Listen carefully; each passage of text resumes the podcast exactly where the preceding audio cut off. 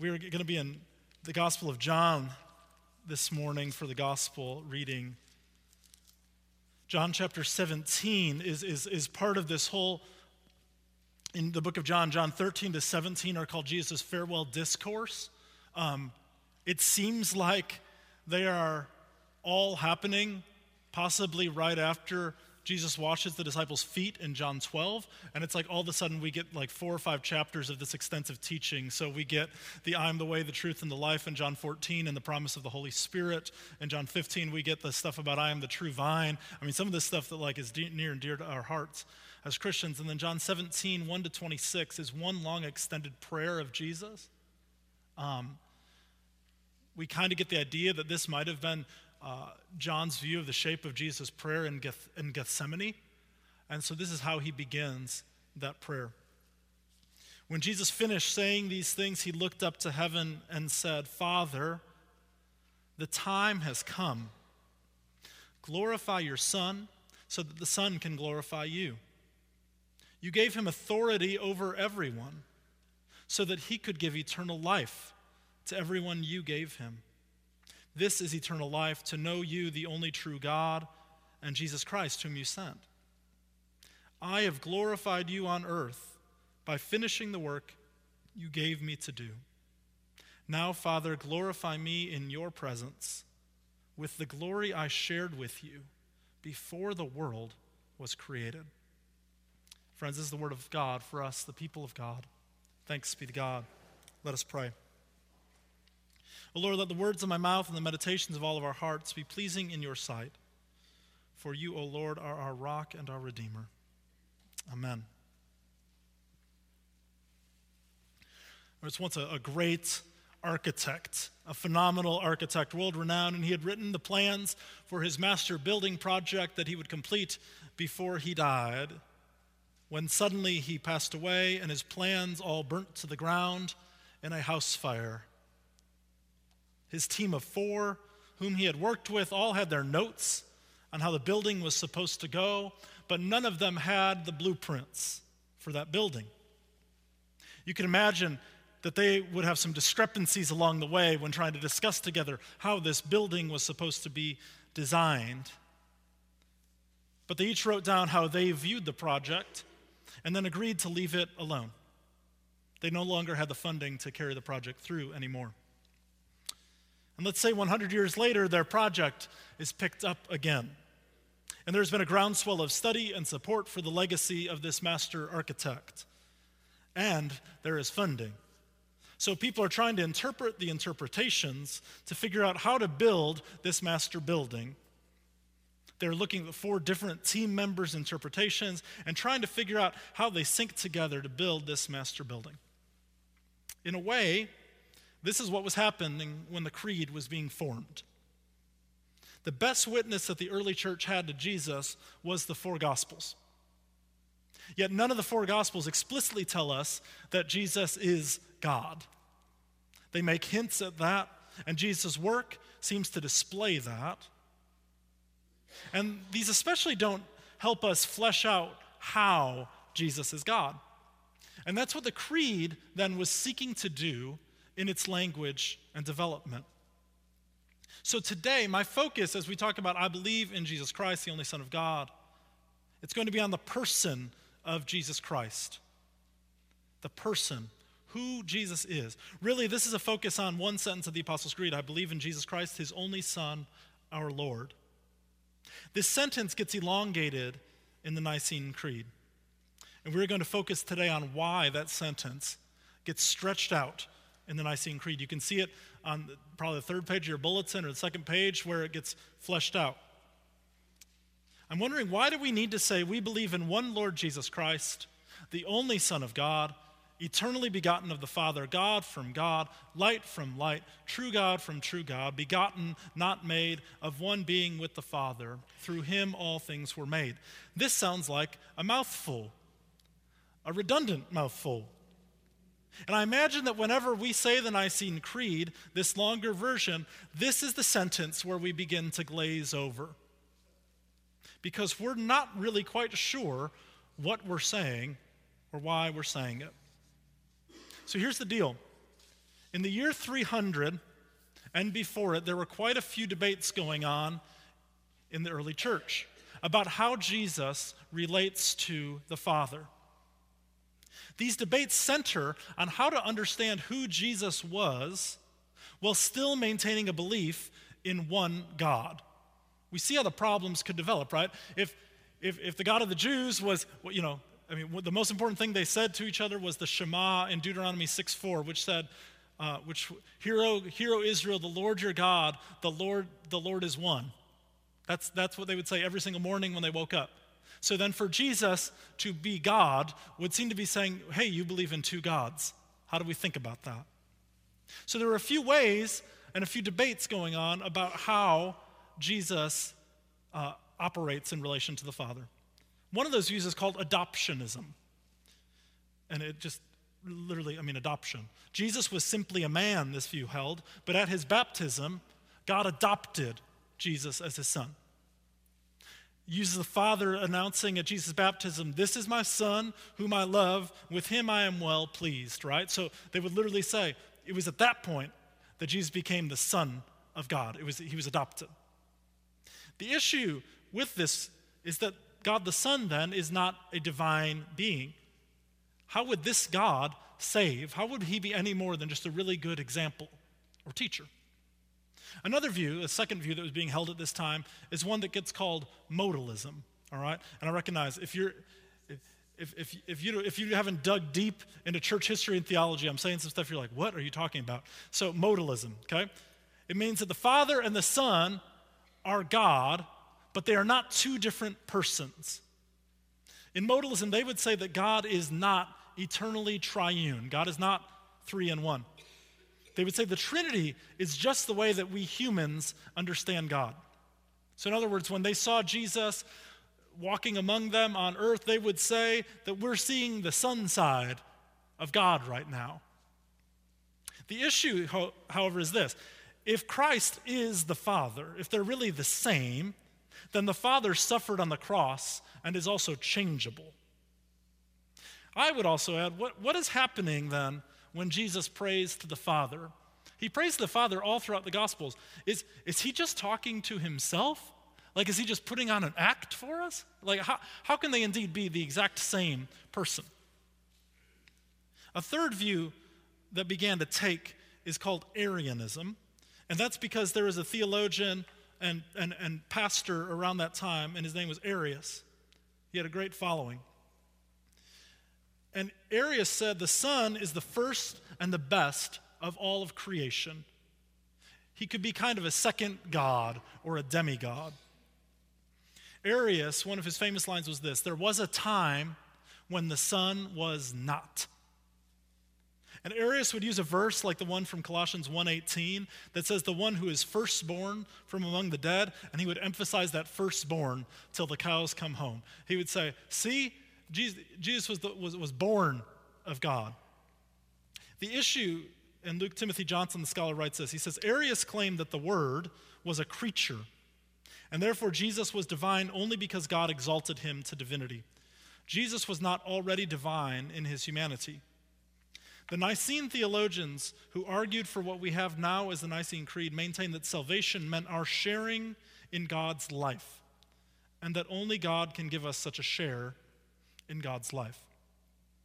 Only God can give us such a share in God's life.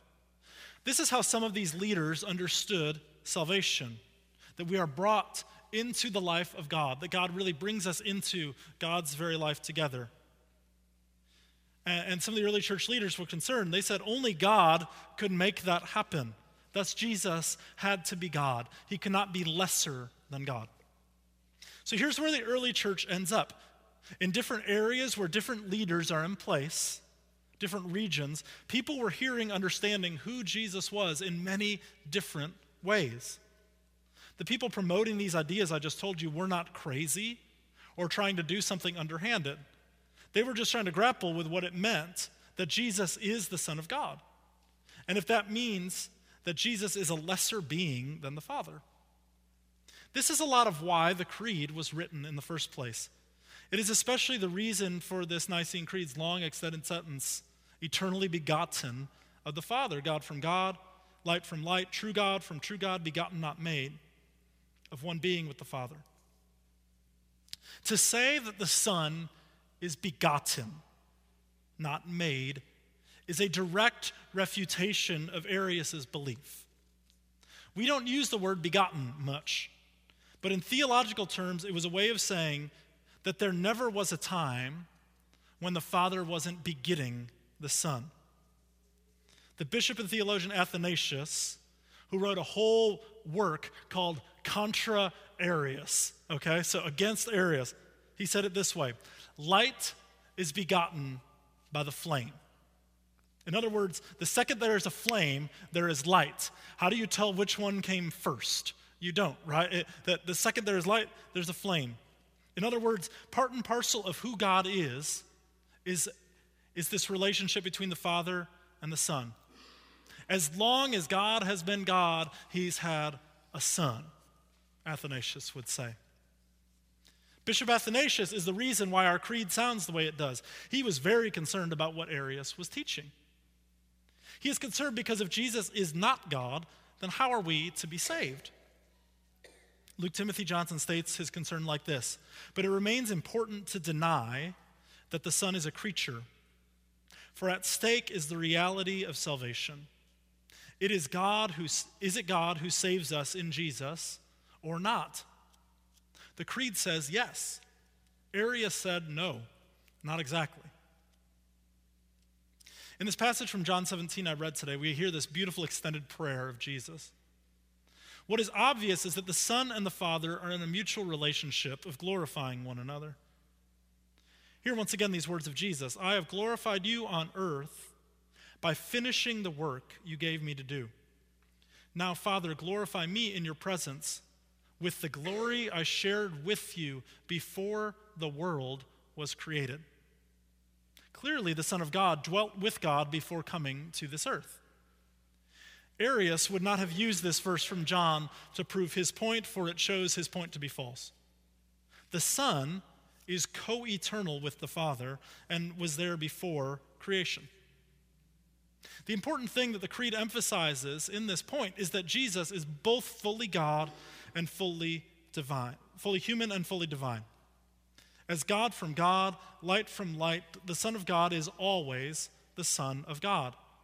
There never was a time when he was not. Colossians 1:17 states, "He existed before all things, and all things are held together in him." Then 2 verses later we read, "All the fullness of God was pleased to dwell in him."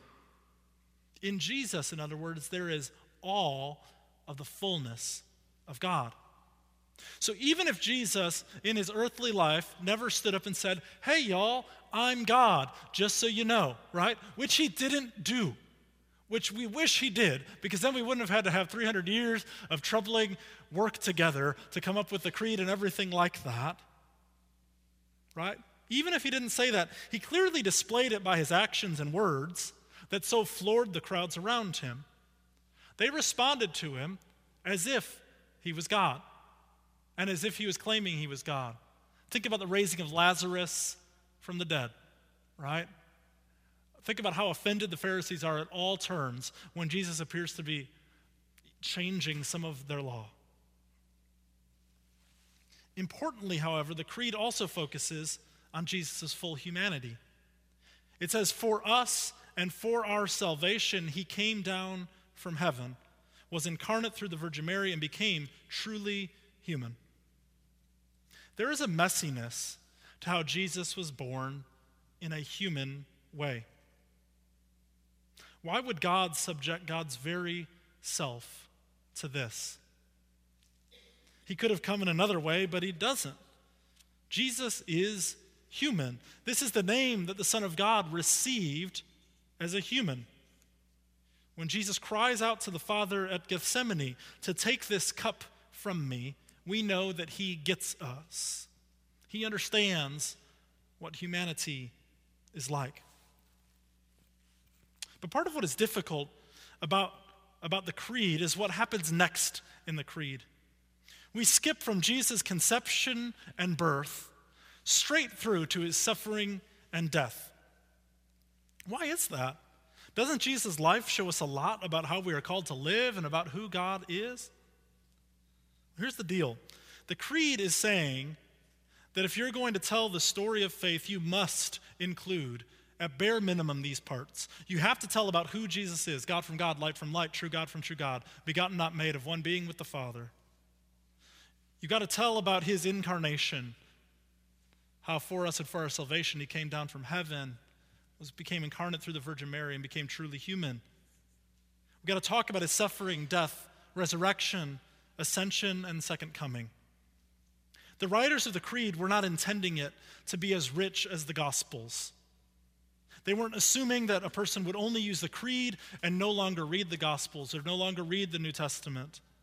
The Creed isn't intended to be the only thing used in the life of faith, but is to be used alongside the Scriptures, the hymns of faith, and the prayers. It is presumed that the passage that we read from Colossians today was an early Christian hymn. In fact, if you look it up in any Bible, it's set aside like a poem. It seems like it was an early Christian hymn or creed. It seems like Paul's quoting a song that all Christians would have known at this time.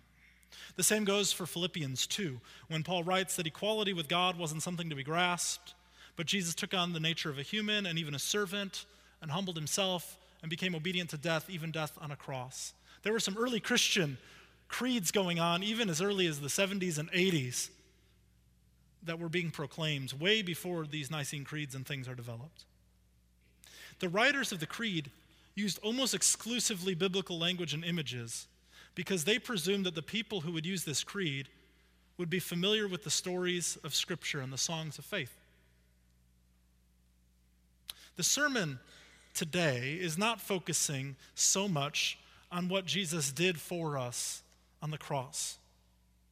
Because that was not predominantly the focus of this section of the Creed. What I want us to see is that the work of Jesus, that work that we usually describe as salvation, is made possible because of who Jesus is. In other words, if Jesus was not fully God, then Jesus did not have the power to save. And if Jesus was not fully human, then Jesus' sacrifice for us is not really sacrifice at all. His life and witness lose some meaning without Jesus being human. What is interesting is that the Creed does not try to settle exactly how Jesus' death saves us. There are many theories or metaphors out there that try to explain how we are reconciled with God. All of them seek to answer this question How does Jesus save us from our sin? The gospel writers and the authors of the Creed did not feel the need to explicitly describe this. But the authors of the Creed do say that Christ came down for us and for our salvation. And I want you to hear this because of who Jesus is, we can be brought into right relationship with God. As Colossians proclaims, because all the fullness of God was pleased to live in him, and he reconciled all things to himself through him whether things on earth or in the heavens, he brought peace through the blood of his cross. Friends, what we have in the Creed is an incredible and valiant attempt to tell us who Jesus is and how this affects how God saves us. Without this clarification, the church could have gone in any number of ways and truly veered from what it means to be followers of Jesus Christ. In the best way, these early church leaders discerned and worked out what the plans of the architect were even after he was away. And now we live in that building. Not literally, right? Talking about like the building uh, that God has made in the church.